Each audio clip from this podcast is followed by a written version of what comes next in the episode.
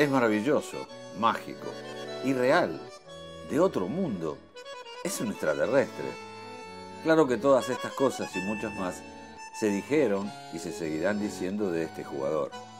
Ya es difícil intentar describirlo con palabras, o también adjetivos que no se hayan utilizado, pero nosotros intentaremos contarles un cuento con él como protagonista. Sí, un cuento de un chico que lo único que quiere es jugar a la pelota.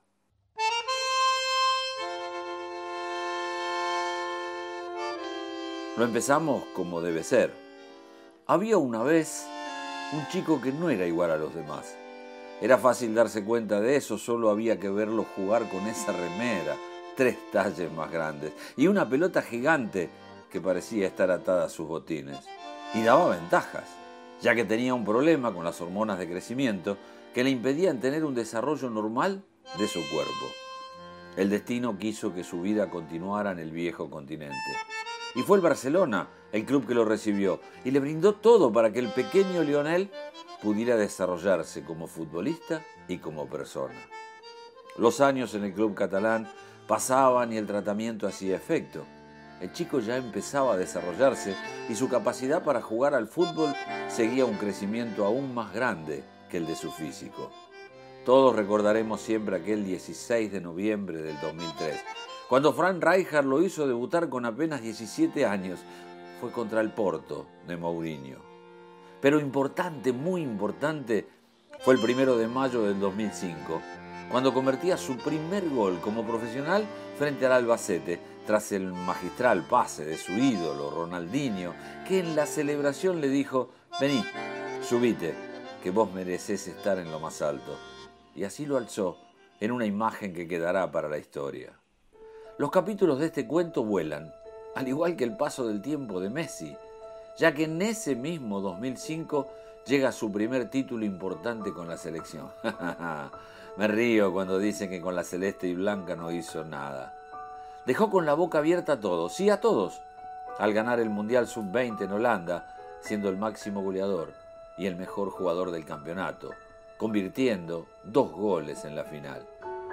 Pero ya que estamos con la selección, seguimos su carrera meteórica con la remera, que él tanto ama, esos colores que tanto defiende y que no los cambió por nada en el mundo.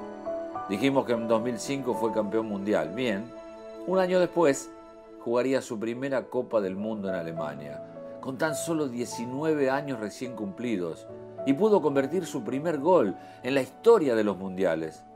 El resultado no fue el deseado y nos quedamos con las ganas de verlo frente a los locales en los octavos de final. Los años y los goles con la remera de Argentina pasaron volando y se fueron acumulando.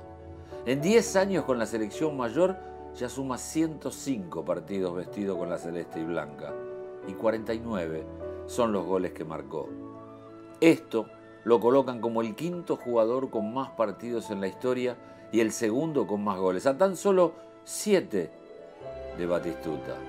Pero tampoco hay que olvidar que sumó otro título, la medalla dorada en los Juegos Olímpicos de Pekín, además dos subcampeonatos de la Copa América, un segundo lugar en el Mundial de Brasil 2014, en donde fue coronado como el mejor jugador del torneo.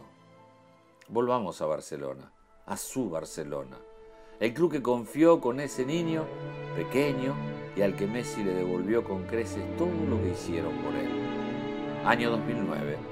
Con la llegada de Guardiola al banco del Barça le dieron a Leo la número 10 y con ese número y esa responsabilidad se vio un nuevo crecimiento. Liga, Copa y Champions lograron ganar esa temporada, donde finalmente se quedarían con los seis títulos posibles. Otra vez Messi convirtió goles en las finales, en la Copa del Rey, aquel recordado gol en la final de la Champions League de cabeza al Manchester United y en el Mundial de Clubes en donde puso el pecho contra estudiantes y le dio otro título al Barcelona. De hacer 16, 17 goles por temporada, pasó a anotar 38. Donde disputaba 36 o 40 partidos pasó a jugar 50 o 60 por año. Donde antes veían a un muy buen jugador, ahora veían a uno imparable. Los balones de oro empezaron a llegar. 2009, 2010, 2011 en donde igualó a Platini, siendo los únicos con tres en forma consecutiva. Pobre Platini.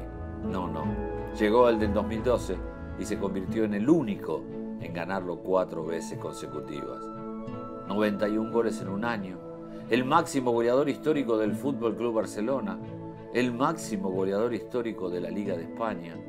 21 partidos consecutivos consiguiendo goles, 5 en un partido de Champions. Títulos de liga, de copas, del Mundial de Clubes y Champions League, con más goles en las finales, premios, récords, números que serán difíciles de igualar y mucho más de superar. Este cuento no termina.